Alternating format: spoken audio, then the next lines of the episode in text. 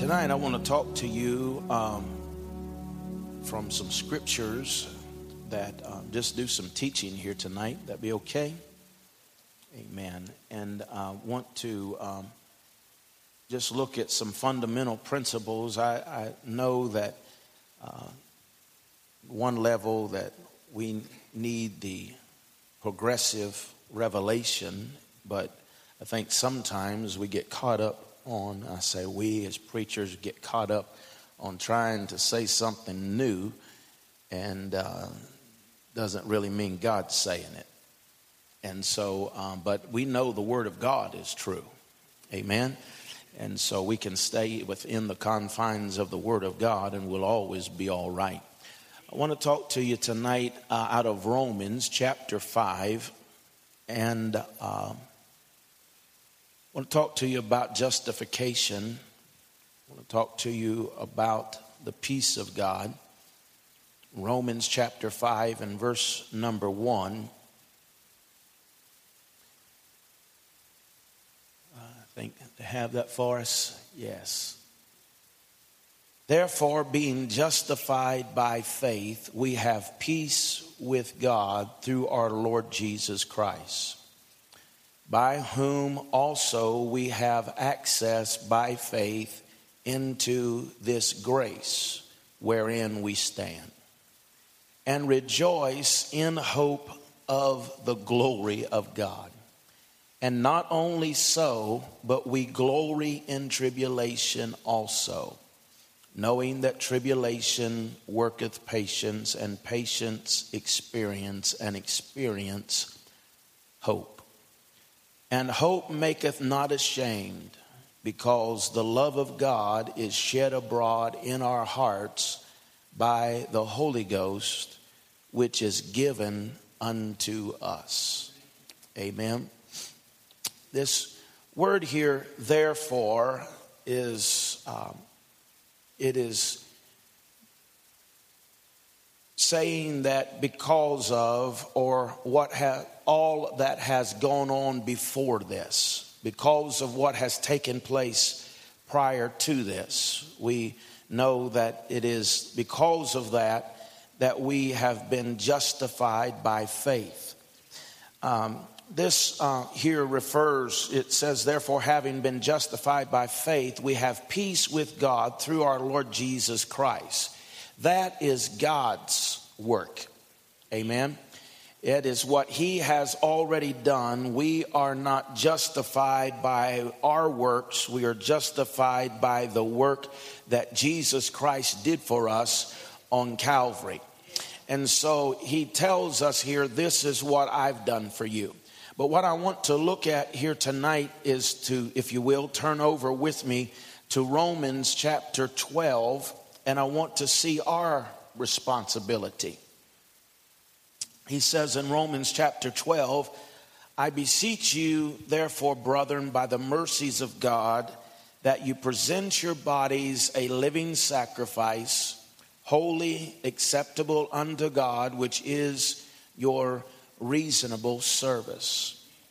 And be not conformed to this world, but be transformed by the renewing of your mind, that you may prove what is the good and the acceptable and the perfect will of God. Amen. Now, how many know this is our responsibility? God justifies us and he bring by faith he brings us into peace with God through our Lord Jesus Christ. But then the writer continues in verse 12 in our chapter 12 and picks up and he says, But you have something to do with this. How many know that, that when we look at the promises of God, there is all mostly uh, there is a conjunction or a uh, something that is connected to that that says, if you will if you obey my word, if you do this, then you can have this, right? And many times we don't pick up or we don't start reading or we don't start quoting right there. We begin to quote at the end of it what the promise is. But you have to put the whole thing together. And, and here in we see in chapter 12, he says that we have to do something, and that is we have to give our bodies a living sacrifice, which is our reasonable service. And then he goes on and tells us to not be conformed to this world. How many know that in the culture in which we live today, it is easy to conform to the world? It is easy to take on the mind of the world, the culture of the world, the world's way of thinking, the world's system, the world's way of doing things and, and we're bombarded with it every day. We go to work and we deal with it. We turn on the TV and we deal with it. We see all of this coming at us and it is trying to bring us to a place of conformity where that we will conform back to the nature of Adam because that's where we began, right?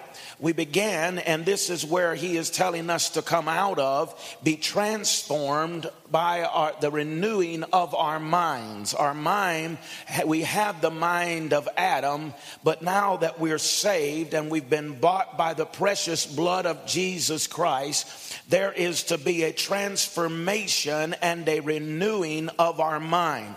And we have this responsibility to renew it. How is it renewed? It says by that we as we receive with meekness the engrafted word of God, it is able to save our soul. Brother Gary mentioned this last Wednesday night about our mind, our will, and our emotions. It's our suke. Our mind, our will, and our emotions have to be renewed. How do we renew that? With meekness, we receive the engrafted word of God, which is able to save our soul. So it is our responsibility to get into the word. Amen. And um, Brother Gary so eloquently challenged us last week to make the Word of God a priority. Put it, put priority on the Word of God, and that's the reason why. Is because if we do not transform our mind, we will continue to think and act and be like Adam instead of act and think and be like Christ. And so it is our responsibility. A lot of times we want, uh, especially in Pentecostal circles, we want, you know, the silver tongue evangelist to come through, douse us with oil till we look like a county pig at the fair. And, and, and then we think something magical is going to take place, right?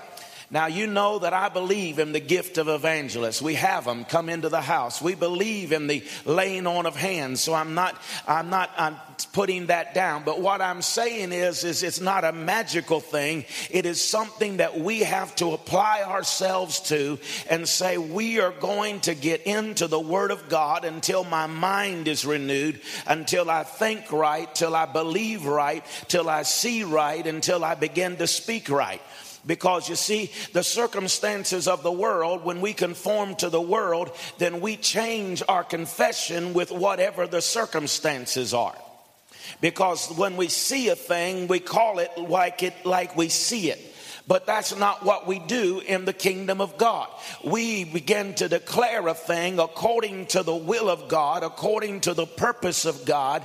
Amen. And even though the circumstance does not look nothing like what we are declaring, we do not change our confession. We continue to speak the word of God into that situation until the situation begins to look like the promise of God over our life.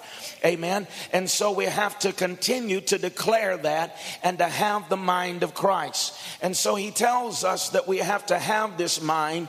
And then he goes on and he says, renewing your mind that you may prove what is the good and the acceptable and the perfect will of God. If you don't know the word, then you won't know God's perfect will, right? Amen. And so he goes on in verse 3 and he said, For I say through the grace given to me that everyone who is among you not to think himself more highly than he ought to think, but to think soberly as God has dealt to each one a measure of faith. For as we have many members in one body, but all the members do not have the same function, so we being many are one body in Christ and individually members of one another. I want to bring this to our attention tonight because of the fact that we are one body, many members, one body. And somehow we think that whenever we uh, do a thing, that we can do whatever we want to do because that's what the world tells us. You know, they tell us, well, you're your own man, you're your own woman, you can do what you want to do. Uh, but the reality of it is, when you do a thing, uh, what you do affects me. And what I do affects you because we are one body. Now, when we're talking about salvation, he tells us to seek out our own salvation with fear and with trembling, right?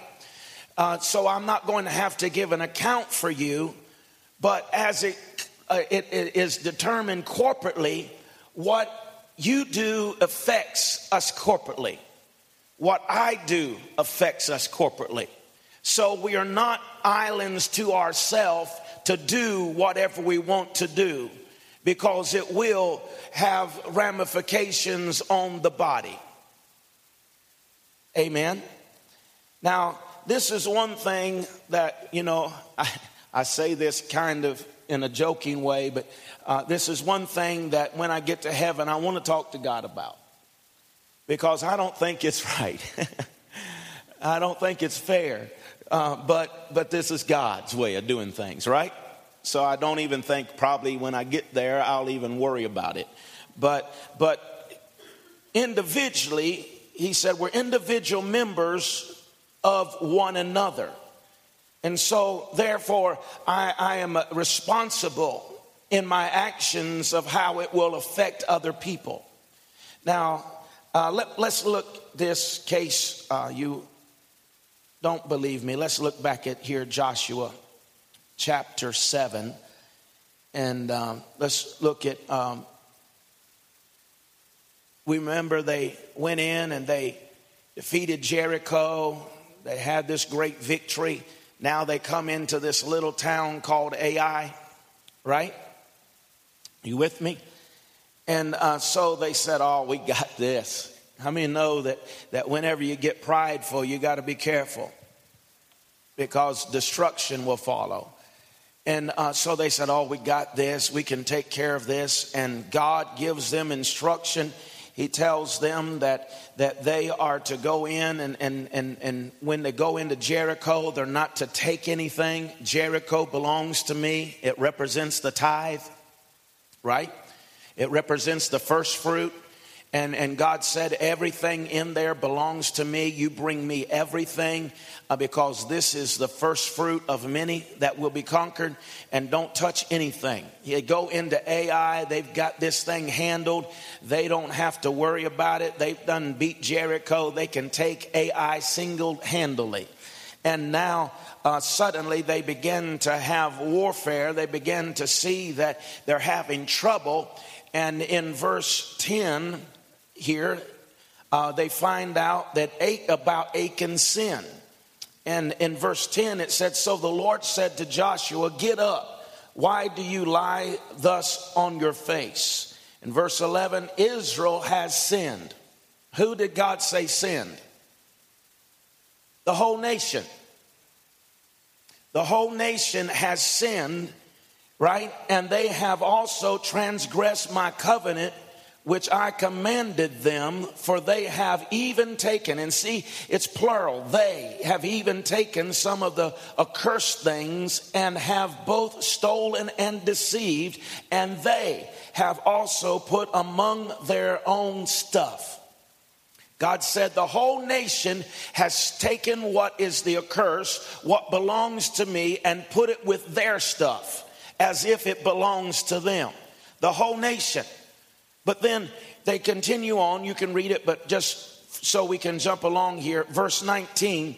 Now Joshua said to Achan, My son, I beg you, give glory to the Lord, God of Israel, and make confession to him, and tell me now what you have done. Do not hide it from me. And Achan answered Joshua and said, Indeed, I have sinned against the Lord and of Israel, and this is what I've done. And when I saw them, uh, among the spoils a beautiful Babylonian garment, 200 shekels of silver, and a wedge of gold, and the weight of 50 shekels, I uh, coveted them and took them, and there they are, hidden in the earth in the midst of the tent with the silver underneath it. Amen. Who did this? Did all of Israel do this? No, one man does this. But it affects the whole nation. It affects the whole body because of one man's disobedience, because of one man's rebellion, right? Because of one man disobeys what God says to do, now the whole body pays the consequences of this one man, and God looks at it as the whole nation has done this. And so, what I want to say to you tonight is simply this that whenever we do not obey the word of the Lord as it comes concerning corporate things, then it comes back upon all Amen. It comes back upon all. And so we have to realize this tonight and realize that whenever we are corporately together, one individual not being obedient to God can cause us to suffer what God really wants to do. And so what I'm saying is this is can you imagine corporate unity? Can you imagine the power of God that would be manifest and ministered where people will come together and just do what God says do? Where that 100% of people tithe. Where 100% people just give God the worship that he deserves when 100% people begin to just come into unity and whatever Father God asks of us, we do it. Imagine that. I'm telling you, I believe that there would be an unprecedented presence of God, that there would be a release into the earth. Amen. There would be an open heaven where that when we ask, we receive. Amen. When we, when we declare a thing, that we will see it manifest in the earth. Why? Because we're in unity, we're oneness of heart, we're in the commanded blessing, but we're also in the place where that we have been obedient to the voice of God, and because of that, He will not withhold any good thing from us. Amen. and so, what I want us to say, you know, and I, I could go on a rabbit trail there, but I don't want to keep you all night. But it, it's, and I'm not against uh, crusades and things like that, but you know, it's a reason why that when you go to, um, you go to meetings, uh, special meetings, Benny Hinn, I don't know if he still has crusades or not, but I'm not just throwing names out, but whenever um, Dad Hagin was alive, and people would go they would go come from all over the country and they would come into the the, the place. People that uh, people that uh, aren't being obedient people that aren't expecting don't spend that kind of money to go to one of those. Everybody there is expecting Everyone there is being obedient and they have open hearts to receive something from God. It's not that, and I'm not downplaying the gifts that are in the body of Christ, but that, that isn't that they are so that, that they are so great or so powerful. It's the atmosphere is ava- open to the presence of God, where that whenever God begins to move, people begin to respond and supernatural things begin to happen. And that's what should happen every service service in our local churches. That's what should be taking place every single Wednesday, every single Sunday. We come together, one mind and one accord, and we say, Whatever you want, God, that's what we're going to do. Amen. Praise God. And so we cannot do on our own what, just what we want to do and it not affect other people. Amen you can look at it on different levels. Now, you know, and it doesn't matter however big the, the, the, the, family is or however big the, the corporation is or however big the, the, the uh, whatever it is that you're involved in is, then we'll begin, and, and where you are in that will determine how many people are affected by it. Right?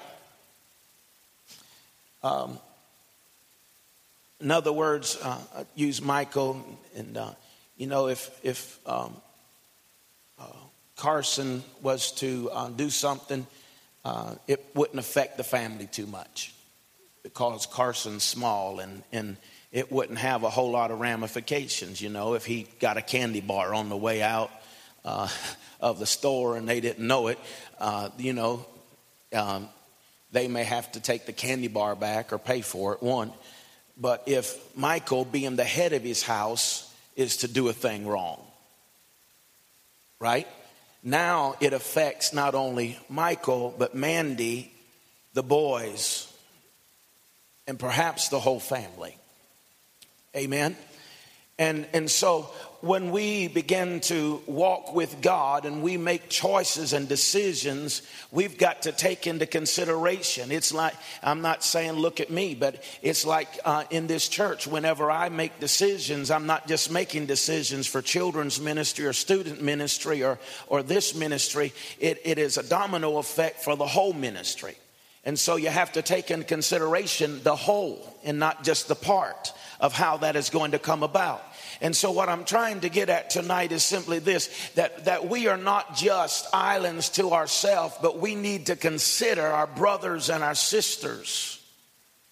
Amen. In what we are doing, so that we live right when we're not in church. We do the right thing, huh? We talk right. We speak right. We, we, we act right. Amen. Whenever we're not around our brothers and sisters. Why? Because me acting ugly. Huh? If, if I was out here and, and uh, got, you know, got on a big drunk and got caught drunk, I can't just say, well, it's just me. That's what, you know, it didn't hurt nobody else. No, it hurt the whole, whole body. Amen. And so, what I'm saying is, we need to consider this as we walk through life. And, and he says to us here, and uh, I want to jump back in here now in, in Romans chapter 5. He said, Therefore, having been justified by faith, we have peace with God through our Lord Jesus Christ. And then he tells us that we're in Romans chapter 5, or 12 and verse 5, he said, We're members of one another. So we are connected. Amen. But aren't you glad tonight that we have peace through Jesus Christ? Amen. We have peace through Jesus Christ. And I want to look at that today. He said, We have. That tense is we already have it. We're not trying to get this peace, but we already have this peace. If you're just uh, justified by faith, one already has peace. It's not it, it, it's not out there somewhere that we have peace, but the peace is in our spirit. We don't have to go outside to get peace. It is inside of us because we are justified by Jesus Christ. We are justified. And so we don't have to go outside to find this peace that God is desiring and wanting us to have. We already have it. How do we already have it? Through faith in Jesus Christ. Amen. In Him we live. In Him we move. In Him we have our very being. Amen. And so he says to us, because that we already have this peace in Jesus Christ, he said, let us have. That word have there means to, to be intimate, to have a relationship. Amen. To take hold of. And he is saying for us to have intimate peace, to have a relationship with him that is an intimate relationship. And in that intimate relationship comes the peace of God that surpasses all understanding. Glory to God. You see, he tells us here that he is the Greek word for peace in this uh, text is shalom, which is the Hebrew. It's not a negative, but it's a positive thing. It's never an outward, but it's always an inward peace. Because we have a lot of things that we're trying to get peace from. Right? We, we try to get peace from, from uh, having a, a, a, a, if we, if we just had a better job, we'd have peace. If we just had a, if we had this car, we'll have peace. If we have this item in our life, we'll have peace. We're always grabbing for something out there, external, looking to bring peace to us. But what we have to do, this shalom, this peace of God, is something that's on the inside of us that comes through and by the Lord Jesus Christ. It's never something that is circumstantial, but it is always something that is spiritual. And so, if we are not at peace, it isn't because we don't have this, that, or the other. It is because that we have to look into the Spirit and say, God, where is it that I need to have this justification? Where is it? What is it in me that is not allowing this peace to come and to abide on the inside? Because you see, if it, if peace is external, then whenever that external thing is gone, your peace is gone. But the fact that it is internal means that all of this other stuff can shift, can fade, can move away. But my peace remains because my peace is not based upon circumstantial things. My peace is based upon my intimate relationship with Jesus Christ and knowing that I am justified by faith, right? And because of that, He has given me shalom. He has given me peace. Amen. We already have all of this. It's already ours. Everything that makes that makes for my highest good. That's what shalom means. Shalom means everything that makes for my highest good. In other words, everything that God desires that's good for me, He's already got for me perfect well being in my spirit, my soul, and my body. Perfect in relationships with God, with myself, and with others. Perfect shalom, peace, at rest, if you will. Moses had nothing within himself. In Exodus chapter 3 and verse 14, he said that, that this, he said, and God said to Moses, I am who I am. And he said, Thus you shall say to the children of Israel, I am has sent me to you. Amen. And so the I am, the shalom, the peace of God, the I am of God lives on the inside of us and so we have whatever we need. Amen. These gurus almost got it right. They think, but the only problem is they think that it is within their own self that they have this, but it is inside of the believer. It is inside of you and I who have accepted Jesus Christ as our personal Savior. He, he is the I am. And so whatever we need him to be, he is. Amen. He not he, it isn't that he will be, he already is. He already is our savior. He already is our healer. He already is our answer. He already is our deliverer. He already is our provider. He already is our Yahweh, right? He is everything that we need. And so he said, I will be whatever you need me to be so that I can make you whatever I need you to be. And so that's what God is wanting to do. He is wanting to be our everything. He is wanting to be our I am.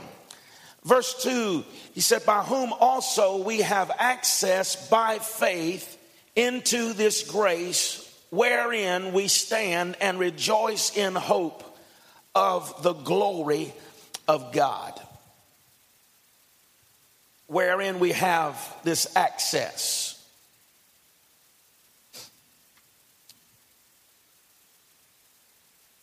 The word access here means toward or together.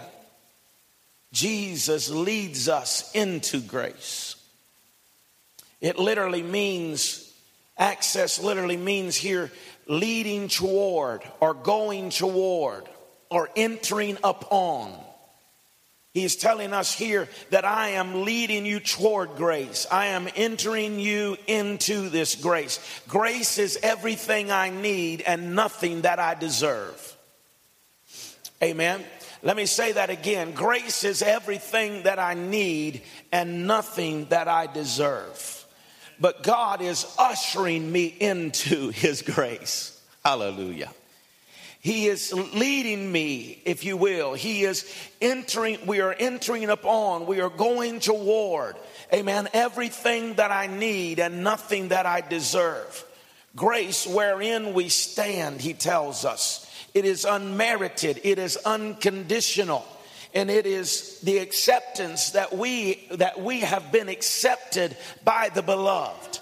It isn't because we have merited it. It isn't because we have uh, uh, achieved it. It is because He first loved us and He gave Himself for us.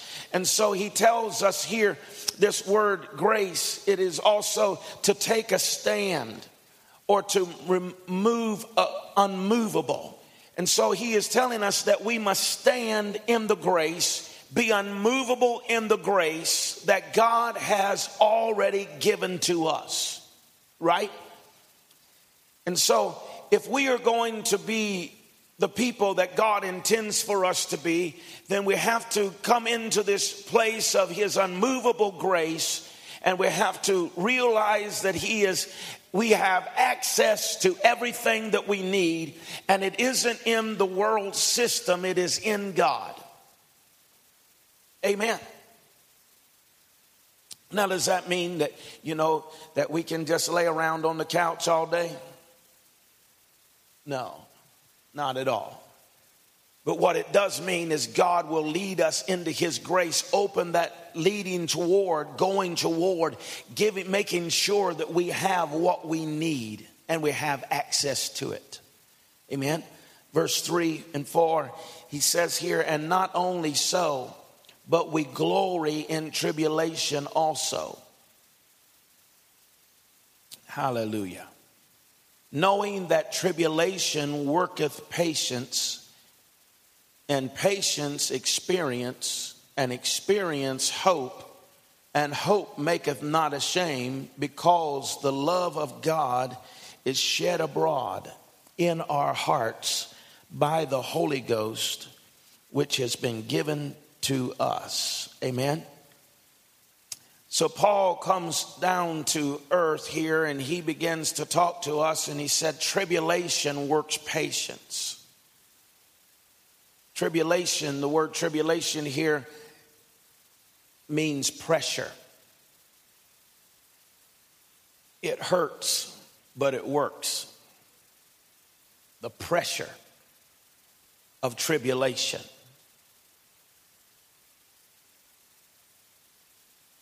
I don't know anybody that likes tribulation.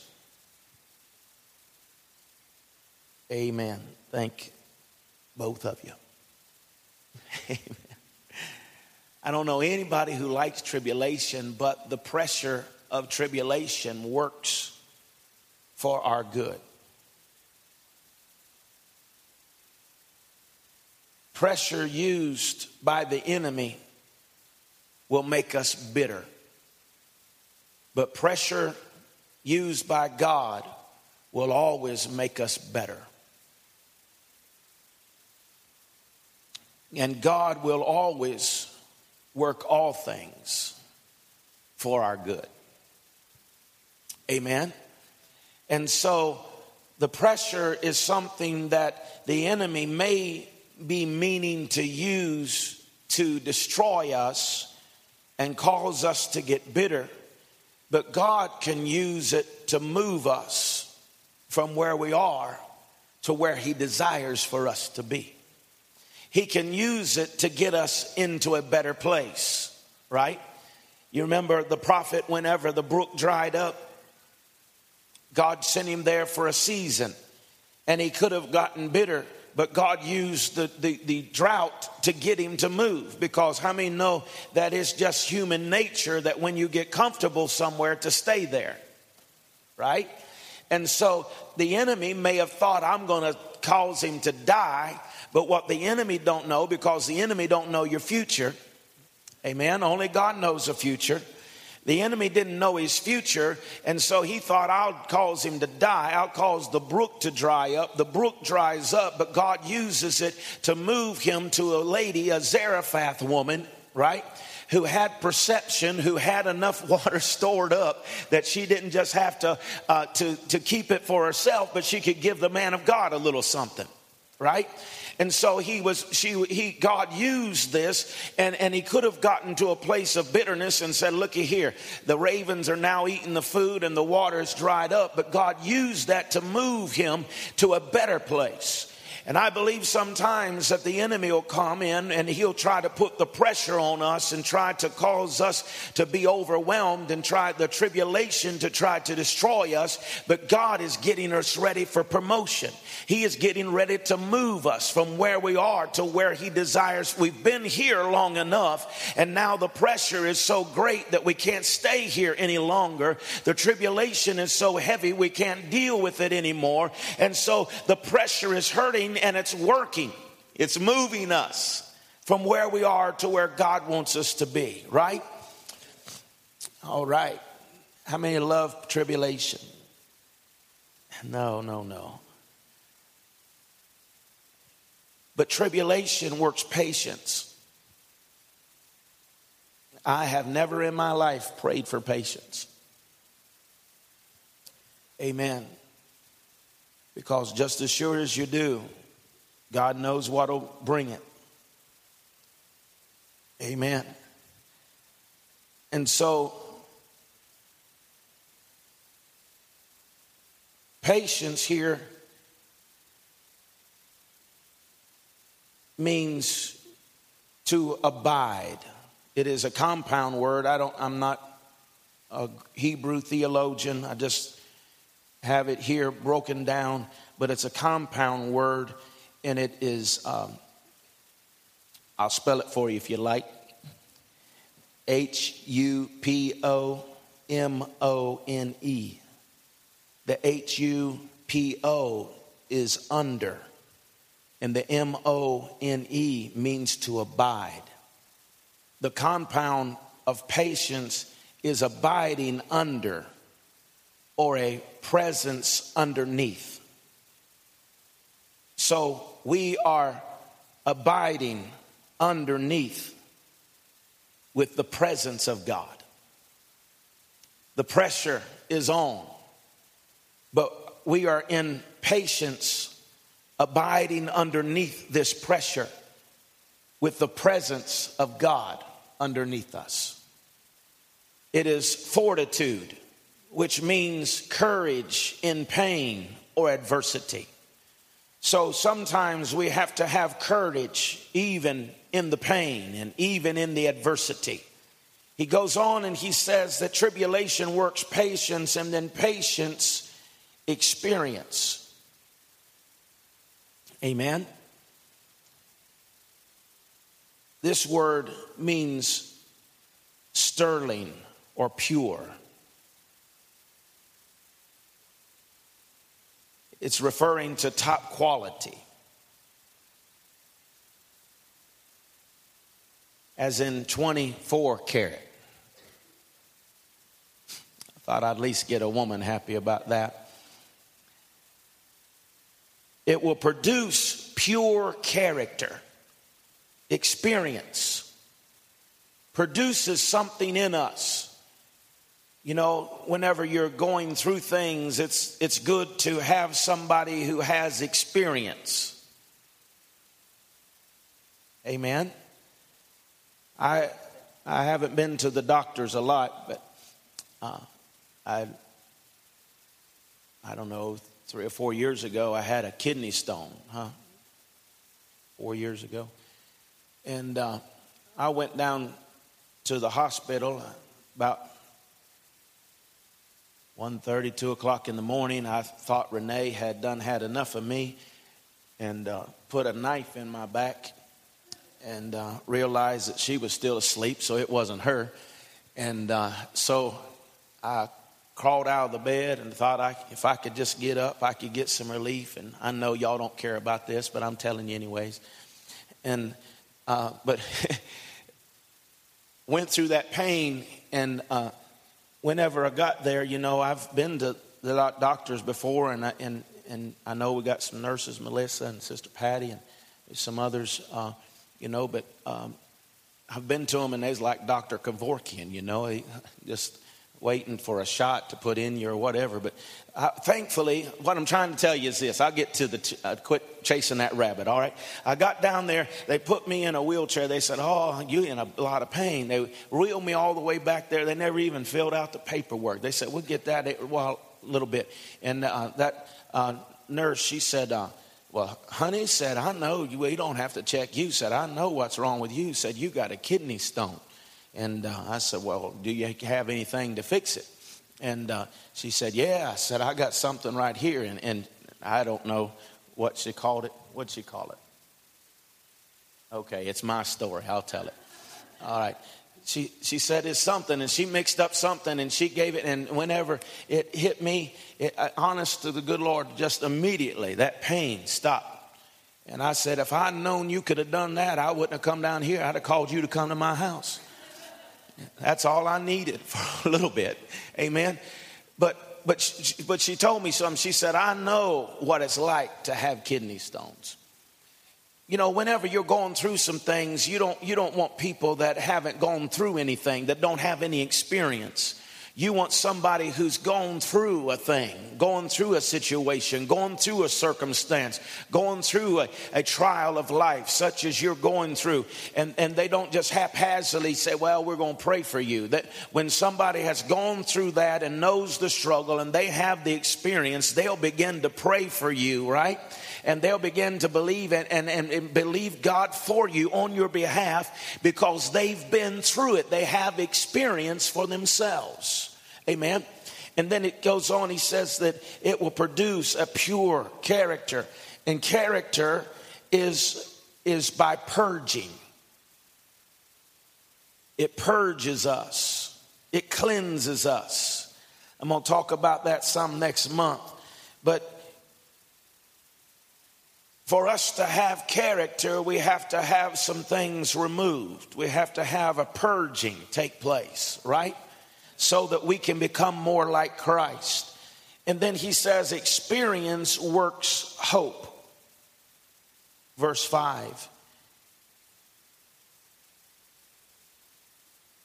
Experience works hope, integrity, sincerity, and truth it begins to work in a character, and the character, the, the, experience causes hope to arise. Hope is confidence. Amen?